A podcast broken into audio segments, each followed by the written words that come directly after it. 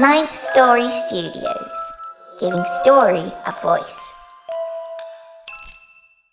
This is The Wicked Library. Welcome to The Wicked Library. The lights are out. This is The Darkness in Between, our interseasonal entertainment while we're hard at work on Season eleven of the main show. If you're a fan of the show and you'd like to get your episodes ad-free and at higher bitrate quality, you can support us on patreon.com forward slash wicked library. Those supporting the show at the two dollars a month level will get ad-free episodes of the show at higher bitrates, as well as access to over seventy classic episodes of The Wicked Library from seasons one through five.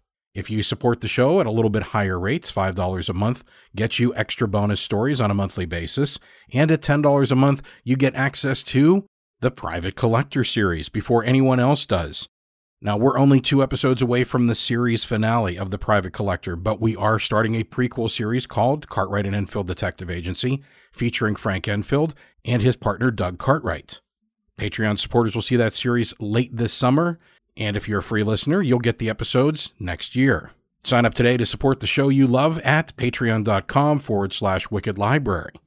Today we present a tale written by Christi Nogle and told by the very talented Addison Peacock. As always, we like to remind you that this is a horror fiction podcast. Life doesn't really come with trigger warnings, and our opinion is that horror podcasts probably shouldn't either. If you're a sensitive listener, do know that this is a horror fiction podcast and it is designed to make you uncomfortable and scare you. If you're not up for that kind of thing, probably not the best show for you to listen to. And now, let's get wicked. Unschooled by Christi Nogle. I'm twenty years old before I finally get up the nerve to run away. I just walk like I'm going to the high school in a pair of mom's big jeans because that's all I can fit around my baby belly. Big hoodie and a heavy backpack. I pass the school and no one stops me, and I'm surprised.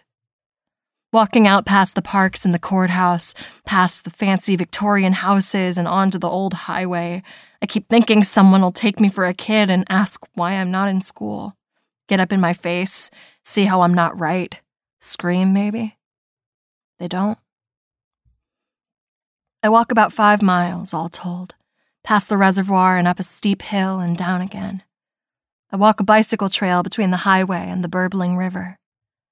As I go, the rich people yell, "On your left," and shoot past, or they come at me from the front and look at something else. I'm seen, but not seen. I sit on a bench by the bridge, drinking the last of the water in my canteen. I think about food, decide to leave the granola bars for later, fill up the canteen with river water, think about catching a fish. A rich-looking subdivision lies east just across the old bridge. Canyon Village, says the sign, hot white light glinting off a little fountain. The houses are low and painted dull shades of green and fawn and gray to match the high desert and foothills surrounding them. West, there's just some dry land that used to be irrigated pasture and a couple of struggling trees. I sight something dark between the trees, and when it's safe, I cross the highway and see it's a roofline. I pull up a string of barbed wire, heave me and my belly under the fence, and head that way. Up a steep driveway and down again, I come to an abandoned house. Nothing special, just a little two-bedroom with a burned-out kitchen that's never been repaired. The front door is locked, but the back door glass is gone and the door unlatched. There isn't much inside, but there's some old clothes I can use for bedding. Just the place to have my pups. I gather a load of t-shirts and socks and things and make a pile of clothes in the floor of a walk-in closet. I press into the clothes in each direction to make a sort of a nest. Thinking how warm I'll be tonight, I unpack my backpack and arrange my things on the top of a little particle board dresser, put my clothes in the drawers. A mouse pops out of the first drawer I try, and I run it out back and then just sit in the nest for a while, thinking to doze, but I can't. After a while, I take off the jeans and hoodie. I hate seeing myself naked any time except a moon night, but it's especially bad now with the belly and all the teats swelling out. I'm not right. Long, long feet, and I go up on my toes, My thighs are short little things that look like part of the hips. My arms and legs skinny like a wolf's. All I can do is sigh, put on a sweatsuit. I'm good about not thinking of it once I'm dressed. Before we moved to town, I'd go shirtless with my cousins, catching fish in the lake and running around the forest, nobody around but wolf folk and all us pups.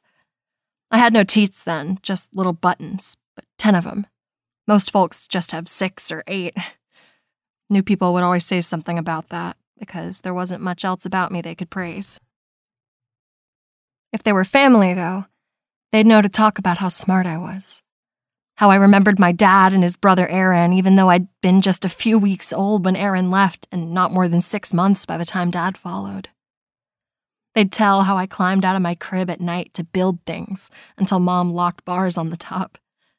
I couldn't get at anything to play with then, so I'd lay there making up stories and songs, talking all through the night.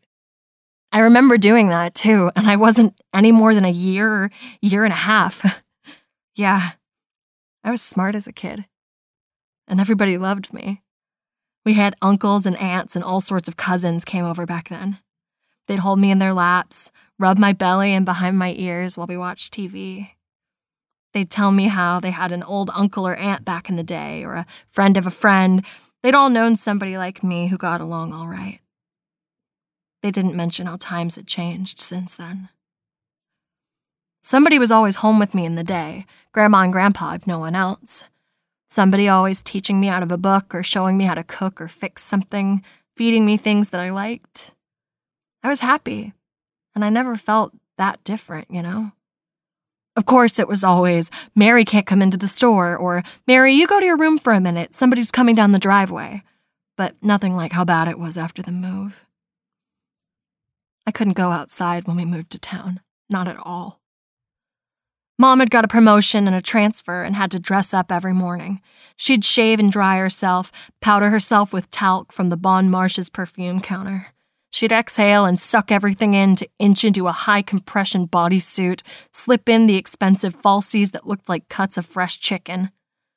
Thick department store makeup in neutral colors, tight gold hoops. She'd dress in a long, narrow skirt and high heels. I'd watch her sometimes, tell her how pretty she looked, and wait the ten or twelve hours until she came home, nothing but the T V for company. She'd cry sometimes.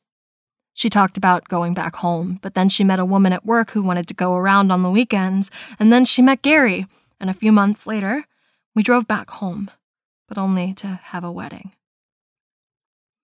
First time I thought about leaving, I was twelve. We'd been in town a couple of years. My cousin Bart had moved in, and he was fascinating. At home, he wore eyeliner, a half shirt showing off the pierced nipples on his belly.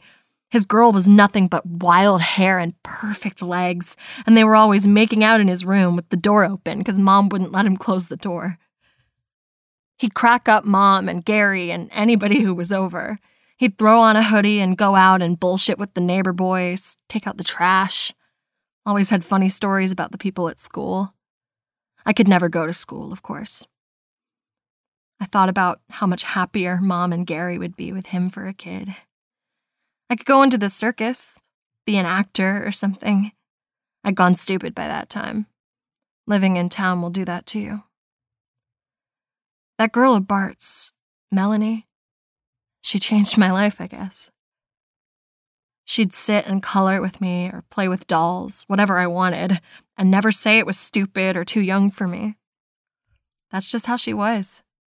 She'd cook and talk with Mom, too. Just a sweet girl. She felt so bad for me, she started bringing around people closer to my age, her sister and cousins.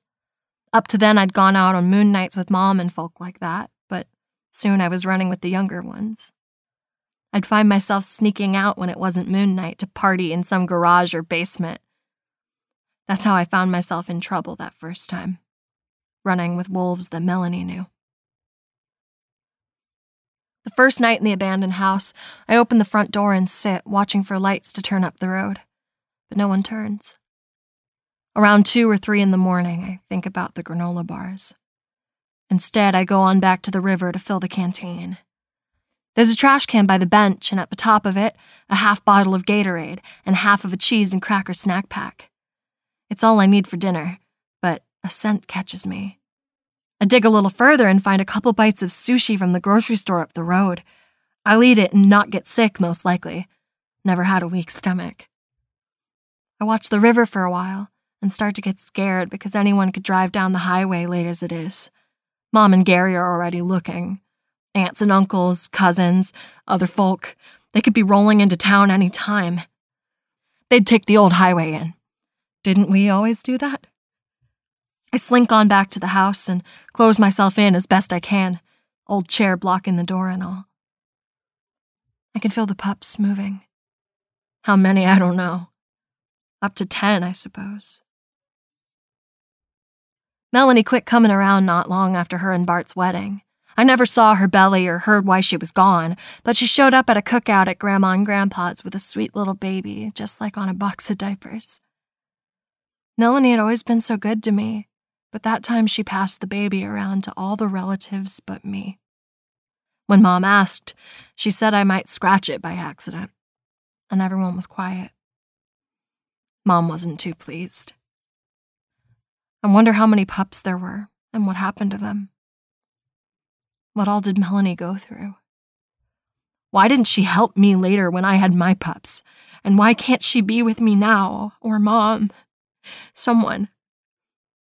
I'm miserable that first night in the nest, warm and safe and miserable. The days go by. I lie low in the yard and watch people go by on the bicycle paths, mostly cyclists during the day, but sometimes walkers in the afternoon. Women go by in pairs wearing tight exercise clothes. A man comes by a couple times with a Samoyed puppy that looks up at him the whole time. He talks to it, makes it sit down and lay down. He goes in his fanny pack for treats, and their scent comes meaty and velvety rich. The moon gets fuller.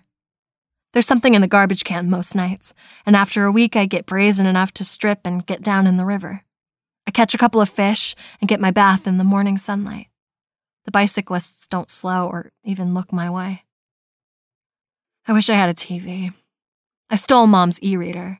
It's packed, but with like Middlemarch and Jane Eyre and modern romance novels that make me feel weird, like I want to party and run with the young people again, even though I swore all that off. I wish the full moon would come before these pups, but I'm starting to doubt it will. Someone rode a quad around the house, and I just about shit my pants.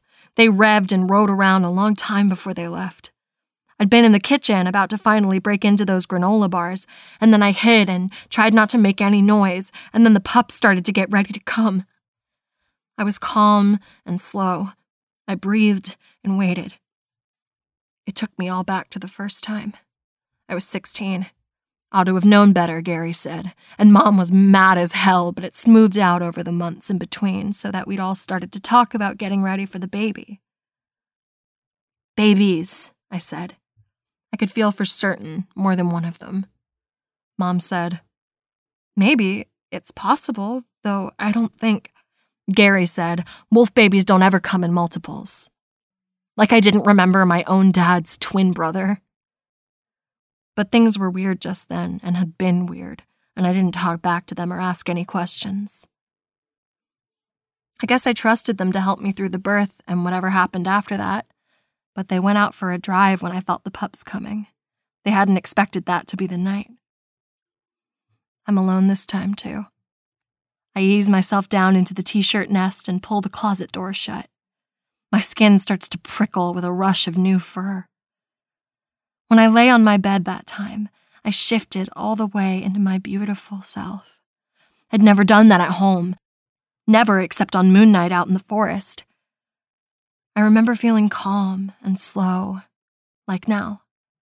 I remember each of those beautiful pups coming out, the tiniest one first and the next two quicker and cleaner. I was licking them then and now. The first time, all three of them, tiny but mewling, had latched onto me. And this time they kept coming. Three, brown-furred and strong. Four, five. I've never felt such peace and love. Six is lighter, larger than the rest. Seven is dark and grayish. Eight and nine are just like the first ones. Ten didn't make it, but I lick her tiny body clean all the same. I'll bury her out by one of those struggling trees and bring it water and hope it will grow. I lick at the pups until it seems I've never done anything else, until we're all clean. They're latched onto me, then sleeping. My own sleep comes without permission. When I wake, I've shifted back into what I am, and they're all still puppies. Our nest is matted with clumps of my shed fur, and I rub the rest of it off as quick as I can. I'm starving, but I can't get up. They're waking slowly, coming to nurse again. Not like those first three who never woke. That day's when I start eating the granola bars. That's when I start to wonder, what's next? By the time I shift again, the moon night, they're all starting to have baby faces, all but the lighter one. You can tell she's going to be all wolf. Her teeth are too much for me to stand already. The gray one I can't say. Sometimes I think he's starting to change, sometimes not. It's crisp and clear that moon night. The moon seems to fill half the sky and everything's blue and bronze and pewter. I run over just damp hills. I have to run miles and miles for a deer. There are sheep closer, but I don't dare. All full and lumbering home. I'm lonely. I'm howling before I can stop myself, and that's when I think I've made the fatal mistake, but still, no one comes. Not on moon night, and not at dawn when I wash off all the blood and fur in the river. Great clouds of buff and sable fur float away on the current, and I think how Mom and Gary and Bart and all the rest never have to shed on moon nights. They're beautiful wolves, and suddenly they're beautiful women and men, or almost beautiful. Normal. It's like what happens to them is some fantasy, some metaphor. Only for me is it a real and physical thing. I am myself again now, cold river water stinging at bare skin. So overfull I feel about to puke, but wide awake. An early morning cyclist flashes by without looking. For the dozenth time, maybe, I cross the highway and go up and down the hill to the house in daylight. It's too risky, this walk. I'm naked this time. Hard as I am on myself, I know I don't exactly pass for a house dog. When I get back, the pups are wandering around the bedroom, but they come straight at me. They all want at my mouth. They won't leave it, and before I can think, I'm puking up deer and they're licking it off the floor. I think what Mom would say if she saw this.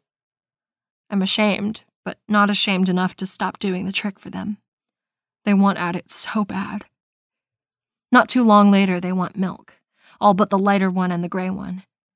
They don't wake, and I grab them and put them on me. They suck for a minute and go off to sleep again.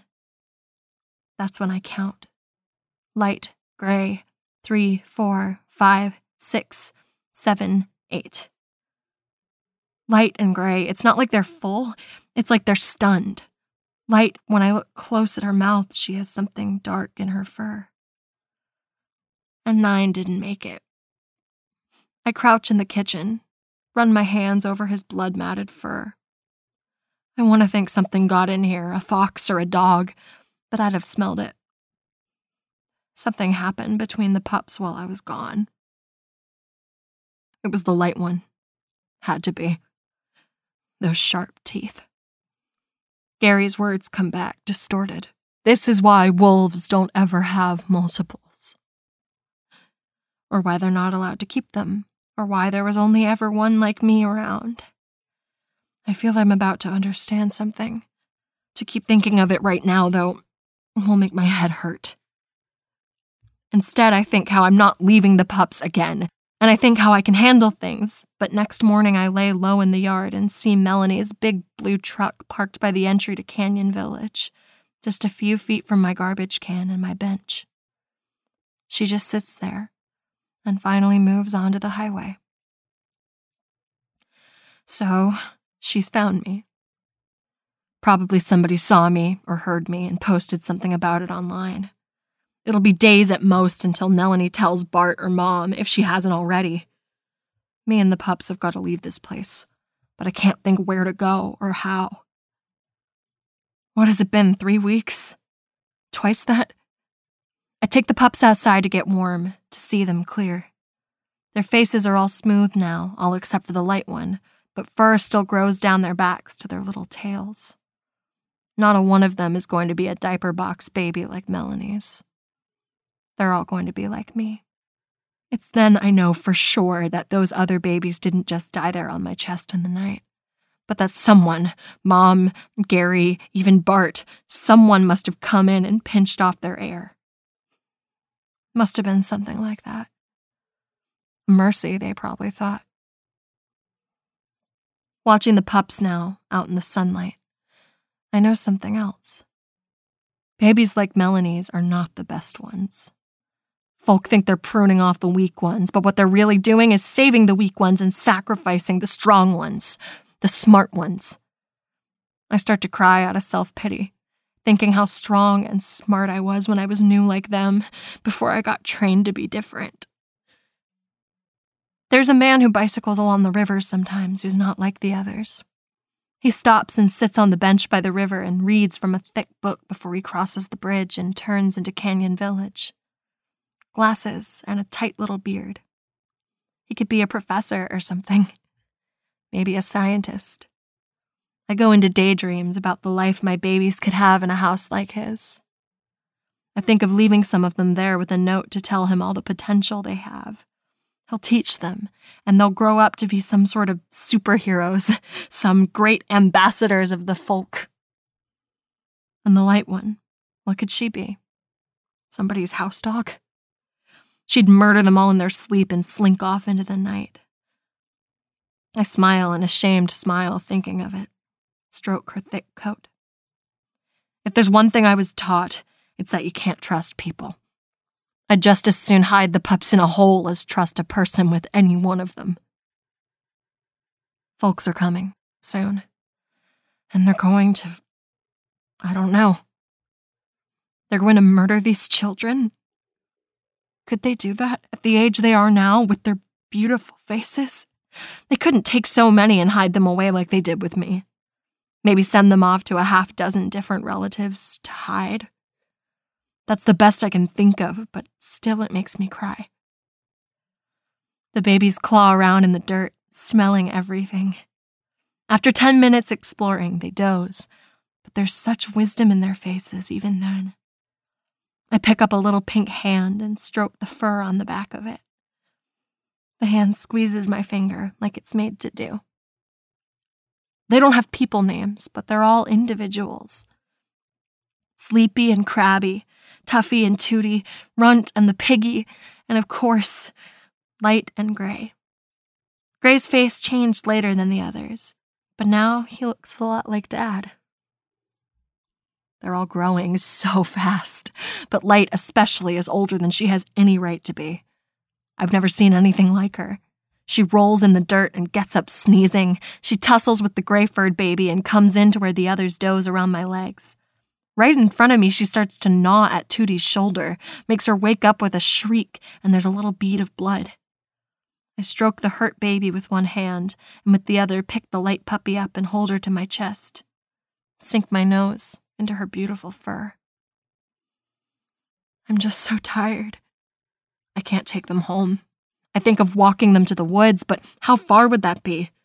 I think about leaving them here and going for what? Help? No one can help us. But you can't just give up, can you? I pack the bottom of the backpack with parts of our nest, and I put on a cleanish pair of pants, put on the hoodie. Seven pups go in the backpack, and I'll have to hope they don't smother each other. The light pup I'll carry to keep the others safe from her. I walk out into the front yard, and there, by the side of the highway, Melody's sparkly blue truck is pulling over. Another will pull in, and another, and my people will rush up here to take care of family business. But as I'm frozen there, Melanie gets out and helps her little daughter out the driver's side. They go to the back of the truck and take out a big bike and a little bike. Melanie puts a helmet on the little girl, and they ride away. They look like the people who come here every day. Clothes a little brighter, maybe, but otherwise the same. There's something strong-smelling in the truck, and I know that she's left it for me.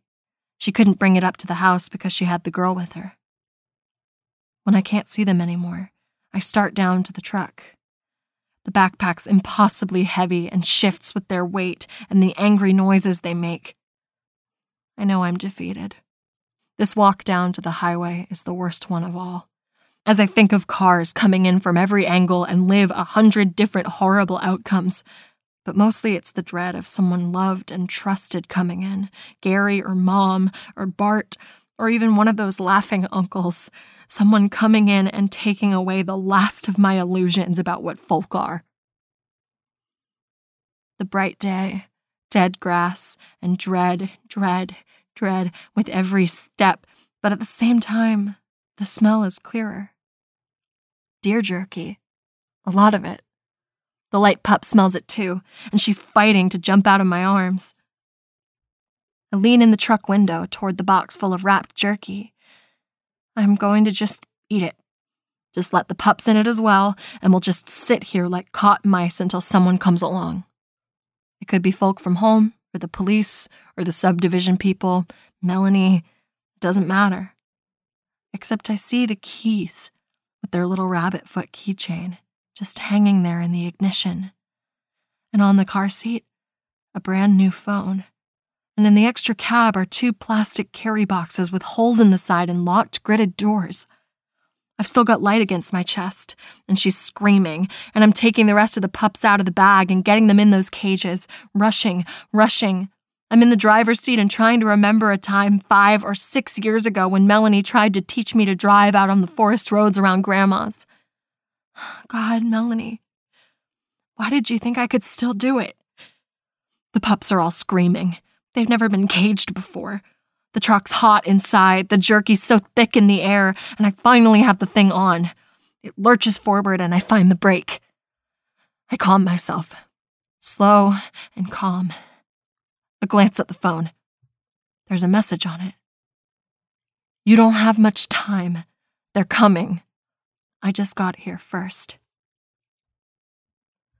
A bicyclist is approaching, and he does have his head turned toward me this time. Maybe it's because the truck's so blue. He's taking in how wrong I am, and I can count on one hand the number of times a person's seen me so clear. I give him a smile as he comes close, and he loses balance. Maybe he rides into the bench, maybe into the river. I don't see. I am easing onto an empty highway, hands at ten and two, and I do remember. I'm moving faster, and the pups, because I'm calming, because of the stress they've just had, they're quieting. I relax my hold on the light one, and she lays by the side of my leg. We move past Melanie and her pretty baby, still riding their bikes. I don't wave. If she does, I don't see.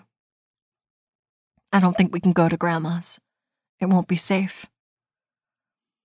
I don't know where we're going. Not at all. But I do know I'm finally getting the fuck out of town.